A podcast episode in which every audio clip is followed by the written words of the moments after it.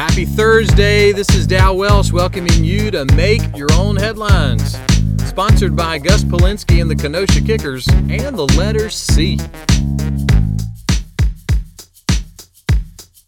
So, have you ever tried to lose some weight in your fingers? An article out last week gave some tips for losing finger fat.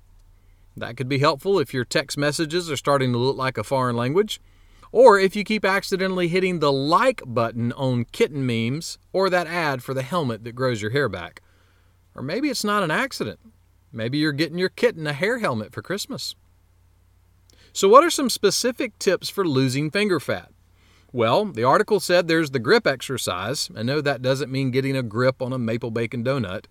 It's where you get one of those little handheld gripper things with the metal coil in the middle and you squeeze it for strength and toning.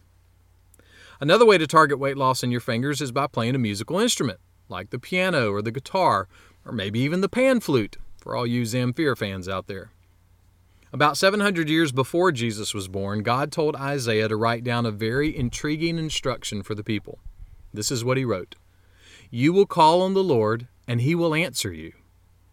If you quit ignoring oppressed people, and if you quit pointing fingers at people in scorn, and if you quit speaking words that are false and harsh. How are we doing with those ifs?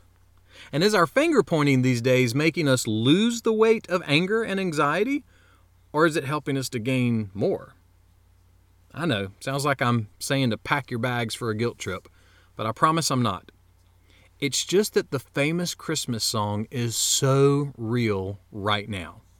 We are looking for a thrill of hope. We are a weary world wanting to find something to rejoice in. And we are hoping every night that yonder is breaking a new and glorious morn. But in order for those things to become realities, we have to make sure we don't forget the next line of the song.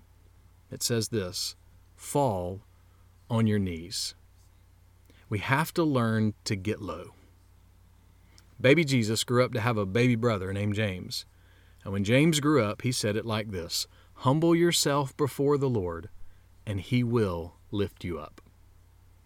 Make that one of your headlines today.